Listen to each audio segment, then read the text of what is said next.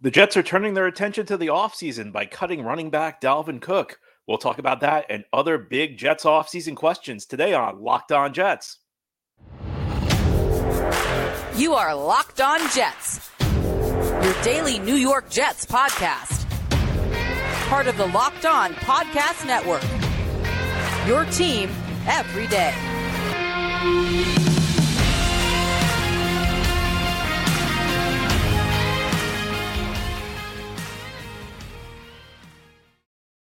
Welcome. This is the Locked On Jets podcast, part of the Locked On Podcast Network, your team every day. It's Wednesday, January 3rd, 2023, and I'm your host, John B. from gangreennation.com. Thanking you so much for making the show your first listen or first watch every day. Subscribe to the show for free on YouTube or wherever you get your podcasts, so you'll get new episodes as soon as they're posted. If you enjoy the show and are listening on a podcast source, give it a 5-star review. And if you're watching on YouTube and enjoy the show, give this episode a big thumbs up. It helps us out and helps other Jets fans find the podcast. Today's episode is brought to you by Game Time. Download the Game Time app, create an account, and use code Locked On for $20 off your first purchase. Today we will have our weekly mailbag show. Each Wednesday we try and do a mailbag with listener questions, but before we get into mailbag questions, there was what I would call a minor move by the Jets yesterday, and it's kind of amazing when you think about the player's stature, and you think about how big of a deal it was when the Jets signed him, but the Jets did waive running back Dalvin Cook with one game left in the season.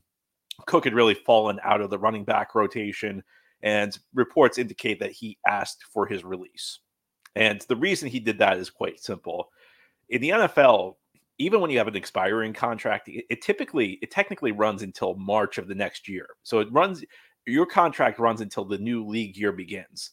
So Dalvin Cook, if the Jets did not cut him, would remain technically on the Jets roster until March. Because the Jets cut him, he can now sign with a playoff team. Now, which playoff team would want to sign Dalvin Cook? I'm not sure that there is one, or I'm not sure it'd be well advised for any teams. You know, when you think of playoff teams, you'd have to think smart teams, and I don't think signing Dalvin Cook at this point of his career would be a very smart move. It was a move the Jets rolled the dice on him. The reasons that they did it is they restructured Aaron Rodgers' contract late, and I think sometimes when a move doesn't work out, we look at the effects and we don't look at the causes. And the causes of this signing are pretty easy to follow. The Jets took forever to complete the Aaron Rodgers trade. What was it? It was over a month after between Rodgers announcing he wanted to come to the Jets and them completing the trade. Then it took even longer. You know, the Jets dragged their feet on renegotiating the Rodgers deal. Rodgers renegotiates his deal and gives the Jets a bunch of cap space. But by the time the deal was done, by the time the Jets knew how much cap space they had to deal with, there weren't many players available. And Cook was really the only player of any significance.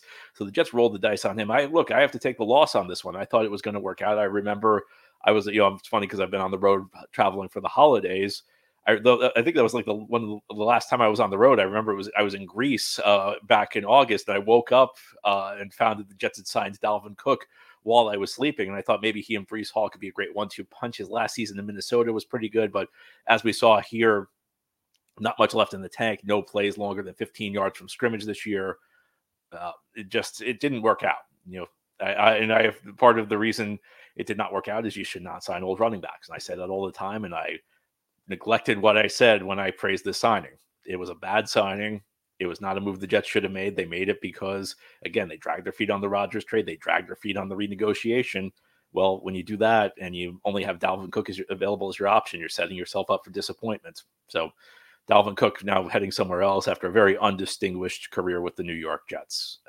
Now let's move into our weekly mailbag. It's the last week of the season, but unsurprisingly, with the Jets at 6-10 out of the playoff race and a game that has zero significance outside of draft positioning and maybe some pride, maybe the Jets can spoil Bill Belichick's last game, a guy who's tormented them through the years. It's not like the other team, New England, has anything to play for. It's not like the Patriots are playing for a playoff spot. So this is just a game to get rid of. And unsurprisingly, most of our questions focus on the offseason. Our first question, like it or not, Woody Johnson is the owner of the New York Jets. Aaron Rodgers means all chips will be in 2024, like it or not. This is if this is the reality versus hope, logic, or wish, don't we have to be aggressive making trades to add talent to the end? Outside of John Franklin Myers, what types of contract restructuring could the Jets do to create some cap space? Also, would you think it would be a good idea to make more Ram-style trades for players trading draft picks for established players. So essentially what the question boils down to is, should the Jets continue this all-in approach this offseason, and how can they do that? And I think we're going to get into this in more detail in the weeks ahead. I think that the Jets would be very ill-advised to continue torching future draft picks, torching future cap space to try and win the Super Bowl in 2024. This team's just not close enough to make it happen in one offseason, or at least to make it a realistic possibility. I think as currently constructed, if Aaron Rodgers is back and healthy and, you know, something resembling his former self, the Jets will be a competitive team in 2024. The Jets might even be a playoff team if they get the right breaks. I don't know that like adding any other pieces, though, especially older pieces, is going to move the needle all that much. I think the question is whether you want to be a competitive potential playoff team with future flexibility, or you want to be a competitive future potential playoff team with an old roster that needs to be turned over and few assets to do so going forward. I mean, the only really question, I don't think the Jets are really monumentally increasing their Super Bowl odds by adding any of these other guys. They're rumored like a David Bakhtiari or Devontae Adams or any other old friends of Aaron Rodgers. I just think they're limiting their future flexibility. And I think as currently constituted, the Jets can end the playoff drought. And I think the focus should be on ending the playoff drought next year rather than winning the Super Bowl. I think that's a more realistic possibility. And again, the Jets have a good core of young talent. I think it could be like one of those situations, kind of like an iceberg, like above the water, you can see that the team's going to be competitive, and below the water, you know, Jets have a chance to reset their cap situation and do it in a way that their fan base will like, because they'll still be competitive, you know, and you're not burning through future resources. But as the question mentioned, Woody Johnson's the owner of this team. So I don't know how realistic it is. And I think that based on some of Woody Johnson's comments over the last couple of weeks, the Jets believe that they're closer to the Super Bowl than I do. So how do they reset their cap situation? There aren't really many obvious cuts for this team that would save a lot of money. You know, if you look at the cuts that would actually put a dent in the salary cap, you have C.J. Mosley. That'd save you a little over $10 million. The thing is, like, if you're going all in, C.J. Mosley's probably a player you want on the team. Lakin Tomlinson, I don't know that Joe Douglas is going to do that. And here's the thing with cutting Lakin Tomlinson. I probably would do it, but you're opening up a pretty big hole at left guard that's not going to be easy to fill. So I don't know that they're going to do that. Of the players I look at, the only one who seems like an obvious cut right now is C.J. Uzama. And that's the state of the Jets' cap right now, is that they're close to the cap. Functionally speaking, they don't have a lot of space. Over the cap has them at about $15 million of projected cap space next season. And there's not a lot there aren't a lot of players they can cut, obviously. And part of it's, again, they've pushed a lot of money to 2024 to try and load up in 2023. So are we going to do it again? Well, if you're going to do it again, here's how you do it. You restructure contracts. And here's essentially a very brief breakdown of how that works. Let's say my salary for the season's $5 million. Well, I your base salary counts against the salary cap. So my base salary of $5 million, that's a $5 million cap hit. But I can convert that to signing bonus. Signing bonus, the player gets a lump sum up front. So essentially, instead of getting $5 million over the course of 17 game checks, $5 million, if your base salary is $5 million, you get it over the course of the 17-week season. Signing bonus means you get the $5 million up front, or they can schedule it however they want. They could do like 2.5 now, 2.5 in a few months. That's part of the negotiation for a signing bonus. But the point is, you get the more money up front, but it's charged to the cap over the life of your contract. So let's say I convert $5 million of base salary into signing bonus, and I have 5 years left on my contract. Well, then it becomes $1 million for each year, because the signing bonus is divided equally when we're talking about the cap hits over the life of the contract, up to 5 years. So it'd be 1 million, 1 million, 1 million, 1 million, 1 million, because there's 5 years left on the contract. We're dividing $5 million equally over those 5 years. So in essence, you've created $4 million worth of cap space. And we could also do what's known as void years, which is essentially the same thing. You convert money to signing bonus, and you add a couple of years at the end of the contract, but they're not really years because the contract technically voids at a date before the end of the contract. That's really complex. We'll probably have like a cap 101 show before we get into free agency, but that's how you do it. They're going to have to restructure contracts, and they could do it with anybody. You know, it's difficult to say who the targets will be, because last year I wouldn't have projected some of the guys that they ended up restructuring, but I think that's ultimately what's going to happen. And any player is going to want to do it because you get more money up front. See, that's the misconception. I think a lot of people think, oh, you're being a team player by restructuring your contract. Now, if you're taking just a straight pay cut, if you're reducing my $5 million salary to $3 million, that's another way to do it. But more often, it's just converting base salary to signing bonus. And that's probably what we'll see going forward with the New York Jets. Will Mekhi Becton be going forward with the New York Jets. As we continue on this Wednesday mailbag edition of the Locked On Jets podcast, we're going to turn our attention to the beleaguered left tackle of this team. You know, it's been a tough 4 years for Mekhi Becton. Will there be a year 5 in New York? I don't think so, and I'll tell you why continuing this Wednesday edition of Locked On Jets. This episode of Locked On Jets is brought to you by Game Time. You know, you should not have to worry when you're buying tickets to the next big event. Game Time is the fast and easy way to buy tickets for all the sports, music, comedy, and theater events near you. They have killer last-minute deals, all-in prices, views from your seat, and their best price guarantee. Game Time takes the guesswork out of buying tickets. Let me tell you a story. I've been mentioning on the show how I was in San Diego over the holidays visiting my brother and his family. Well, a bunch of us were going to the Holiday Bowl. It's a college bowl game each year held in San Diego. It was USC versus Louisville. Well, right before we're all ready to head out to the stadium, my 5-year-old nephew says, I want to go. And we didn't think he'd want to go, so nobody bought him a ticket. Nobody knew what to do. I pulled out my phone. I pulled out the Game Time app. The true story. Got a great ticket for a very cheap price. Nephew got to go and was very happy. That could be you. Whether you want to go to a sporting event, again, comedy, theater, music, you name it, Game Time has it. Take the guesswork out of my tickets with Game Time. Download the Game Time app, create an account, and use code LOCKEDON for $20 off your first purchase. Terms apply. Again, create an account and redeem code LOCKEDON for $20 off. Download Game Time today. Last-minute tickets, lowest price, guaranteed.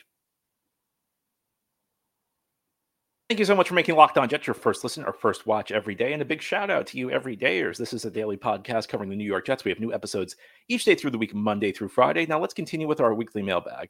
Our next question. Hi, John. Being from the UK, I'm not fully up on the nuances of good offensive line play. So my question is this. Is Mekhi Becton an NFL starting caliber tackle? If so, is he worth bringing back and at what price? Amazingly, he stayed relatively fit this year, but my uneducated eye, he's looked bad most of the season. And this is from Peter from the UK. Peter, I think Becton's really struggled this year. And, he got off to a bit of a rough start the first couple of weeks. And then I thought maybe he was rounding into form a little bit around like week 3, week 4, week 5. And that coincided with the move to left tackle. Whether that had something to do with it, I don't know. We know Becton's been very vocal about wanting to play the left tackle position for the Jets. But, I think he struggled. I'll tell you the area I'm most disappointed with Becton. And there aren't a lot of stats that like back this up. So this is really kind of eye test and perception and, kind of going on, checking my views versus people I trust. I've been really disappointed in his run blocking. I mean, if you remember when the Jets drafted him out of Louisville, now part of it was he was just so big, but if you watch some of his highlights at Louisville, he just moved people. He was just he was a road grader in the run game. And of course, it's different playing in the ACC versus playing in the NFL. But I don't think Becton's been that good of a run blocker this year. That left side of the line, Lakin Tomlinson and Mekhi Becton, the Jets should be able to run behind that left side. And they haven't been able to run anywhere. If you look at Breece Hall's numbers, they haven't been great, last week aside, running the ball. But you see Breece, when he gets the ball in space in the passing game, still plenty explosive. So to me, what that says is the run blocking's not been good enough. And, pass blocking, you knew Becton coming out it felt like he was more advanced as a run blocker than a pass blocker. You knew that there would be some issues in pass protection, especially against speedy guys, because he's so big, he's so long, he's going to struggle to get out of his stance quickly. You hope that he had enough athleticism and combine it with his size, they'd be able to hold up against most edge rushers. I'm sure you've seen the numbers over the last couple of days, over the last week. He's at the top of the league in penalties, at the top of the league in sacks allowed. And I guess it's easy to say that, 2 years off an injury, there's some rust. The problem, though, is when's Becton going to play well? This is year 4. Year 1 is a rookie. I thought he held up pretty well, at least by the curve on the curve I was grading him. I thought he was very raw coming out of Louisville. He held up okay. I thought he had some excellent games. He had some poor games near the end of the season, but grading on the rookie curve, I thought year 1 went well. But then year 2, he doesn't play. He plays like 3/4 of the first game. Year 3, he doesn't play. Year 4, it's this much of a struggle.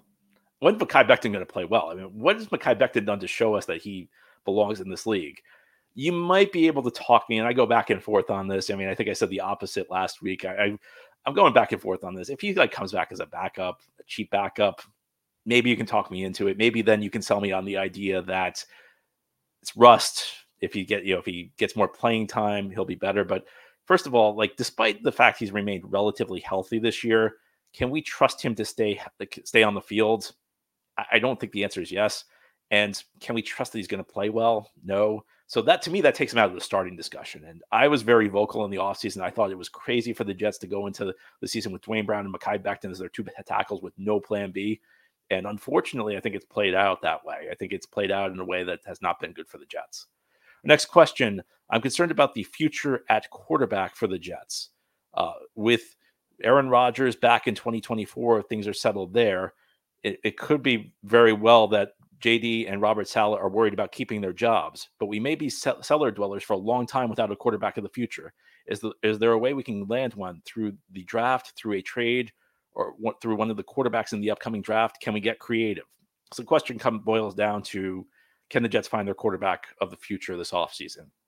And I'm going to vary from what a lot of people have to say. A lot of people are saying we got to load up for Aaron Rodgers last season. Look, I think in the NFL, if you don't have a long-term quarterback of the future, that's got to be your number one priority, finding him. And I understand, I'm sympathetic to some arguments. I'm sympathetic to the argument Jets need to build their team up around the quarterback so they don't throw them into a bad situation. That's been a chronic issue with the Jets when they've drafted these quarterbacks. But the thing is, you don't always get to choose the quarterback at the point that's most convenient for you. And I think when you artificially go into a draft saying we're not drafting a quarterback no matter what, and you need a long-term quarterback, that can prove to be a mistake because there's not a great quarterback available to you every year. The last time the Jets went into a draft and they said, we're not taking a quarterback. This isn't our year. Even though we need one long-term, this isn't the year we want to draft one. It was 2017. And you know who they passed on that year? Mr. Mahomes, who went to Kansas City. Now there's a debate, would Mahomes have been as great without Andy Reid? There's a debate, would he have been as good going to an awful Jets roster? We don't know these things. But that shows you the danger of this idea, well, we have to wait for the year that's right for us. I understand that, Jets are without a second-round pick this year. Their first-round pick might be the only player they draft who they can reasonably expect to step into the starting lineup, and they have glaring needs at tackle and receiver. But the draft is about the long term, and sometimes you have to think ahead. Now, we don't know where the Jets are going to draft yet, and there's still some part of the process that needs to play out. I mean, we're not, we haven't reached the Senior Bowl. We haven't reached, any of the interviews. We haven't reached the Combine, pro day workouts. College season's not even over. Two quarterback prospects are playing in the national championship game next week. So there's still a long way to go here. We don't know who's going to be available for the yet. We don't know where the Jets are going to be picking, but I think you have to be open to the idea of taking a quarterback. I'm not saying you go into the draft definitely saying we're taking a quarterback. That's just as big of a mistake. That's the mistake the Jets made in 2021. But if the guy if you think there's a good guy who's available, maybe it's Michael Penix. It could be somebody else. If he's there when you're drafting, I think you've got to consider taking it, because look at the team. We talk about Aaron Rodgers a lot. Well, look at the team that the Jets got Aaron Rodgers from. They got a lot of criticism in the moment for drafting Aaron Rodgers' replacement. They're playing a meaningful game this weekend in what should have been a rebuilding year with Jordan Love, and very well may have found their quarterback of the future. Yeah, it's a short-term hit. You're not going to get an impact from your first-round pick. That hurts your team. But finding your solution at quarterback helps way more than that short-term hit. And I'll go back even further.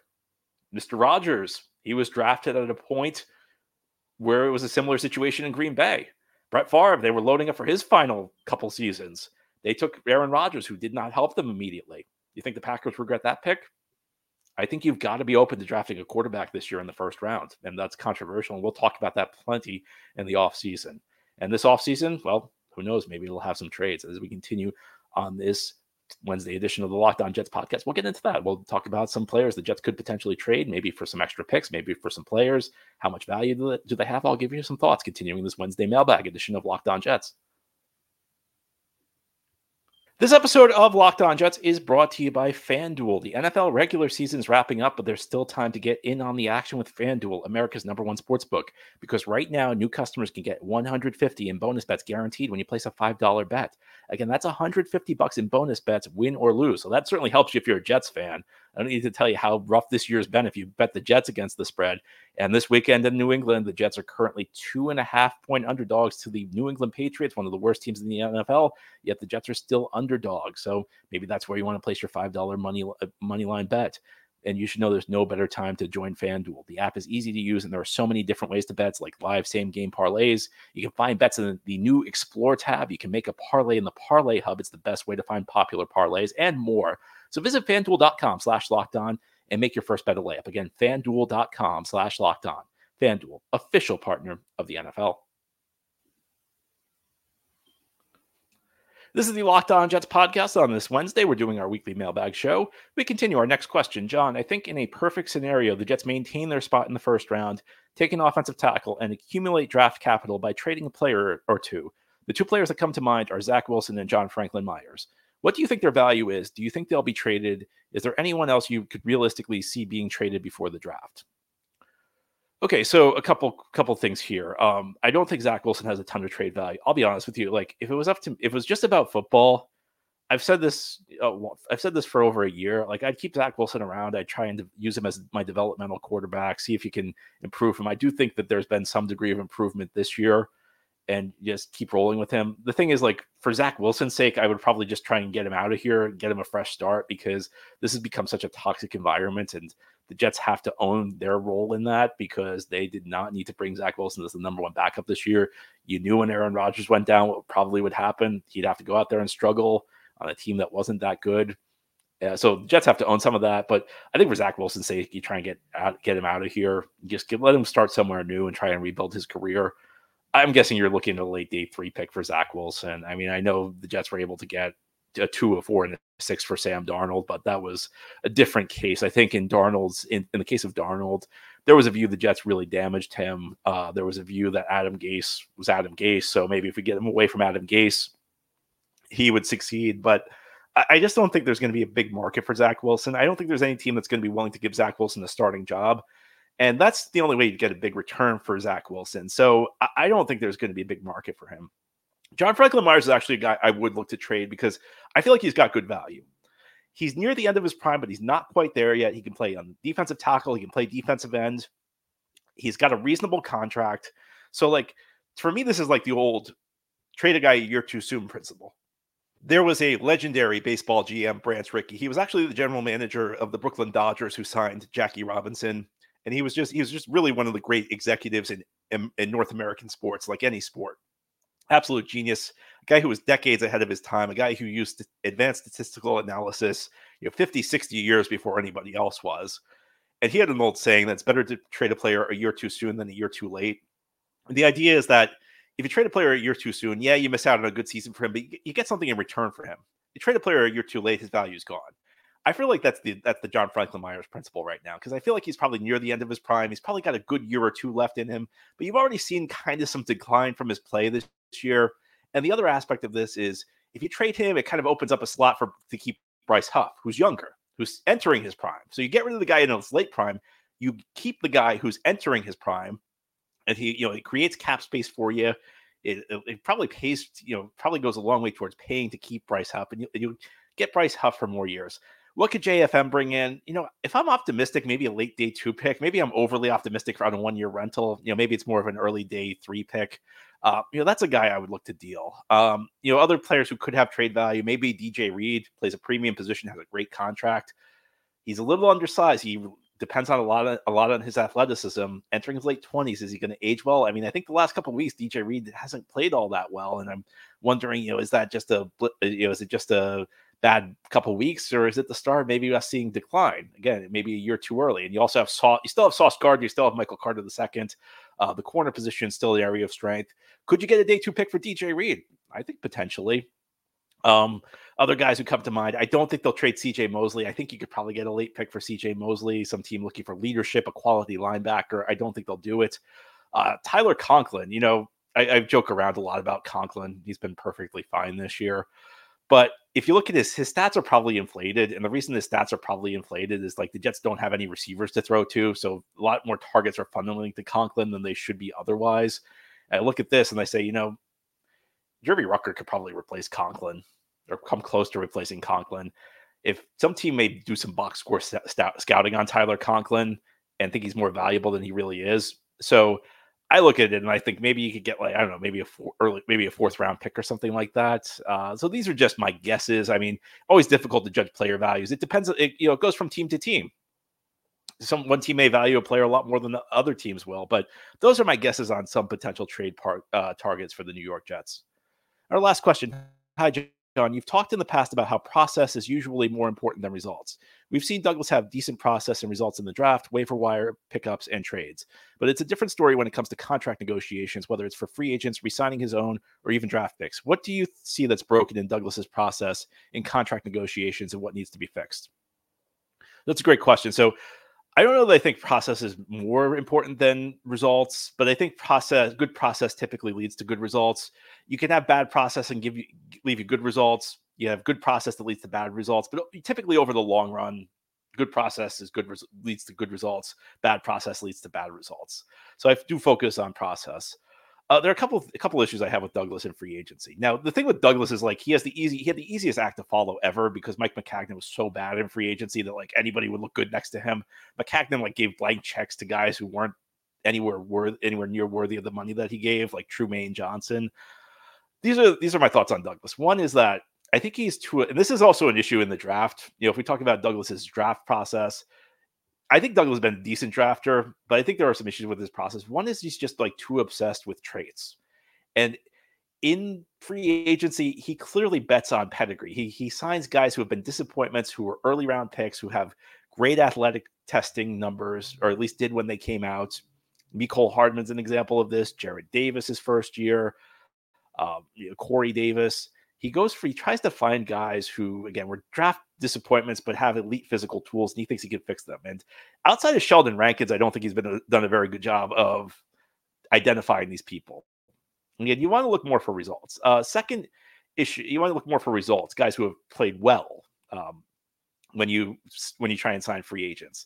The second thing that comes to mind, I like that Douglas has his price and sticks to it. I think you have to have discipline. I think you can really mess your cap up if you don't have discipline when you're giving out, when you're making contract negotiations. Now, Douglas has messed the cap up, but it's not for that reason. I do think there's occasionally a player, and this has especially been true on the offensive line, where the player just matters so much that it becomes less than an academic exercise. What do I mean? It's like normally if like a guy's the ninth best, I don't know, linebacker in football, you would not want to make him more than the ninth highest paid linebacker. I think on the offensive line, there's such a dearth of talent in this league that if there's an elite young guy who hits the market, you may want to overpay for him. Jack Conklin back in 2020 when the Jets settled for George Fant's an example. Orlando Brown last year when the Jets let him get away to Cincinnati. I think that Douglas maybe at times is a little too disciplined, if that makes sense. I mean, I like his overall philosophy of not like overpaying, not setting the market. I do think that there are some instances, especially with the young linemen entering their prime, where it makes sense to do that. So those are a couple of areas where I think I would criticize Douglas in free agency a little bit. And again, that first area where he focuses too much on traits, I think that's just an overall weakness. I see that in the draft also. Becton over Tristan Wirfs is a good example of that.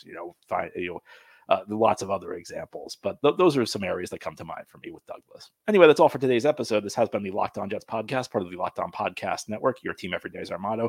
As always, if you enjoyed the show, hit the subscribe button where you're watching or listening to let you know never miss an episode. If you enjoy the show and are listening on a podcast source, give it a 5-star review. And if you're watching on YouTube, give this episode a big thumbs up. Helps us out, helps other Jets fans find the show. Have a great Wednesday, everybody. We'll be back tomorrow with Mike Debate, crossover Thursday, Jets Patriots. Can't wait.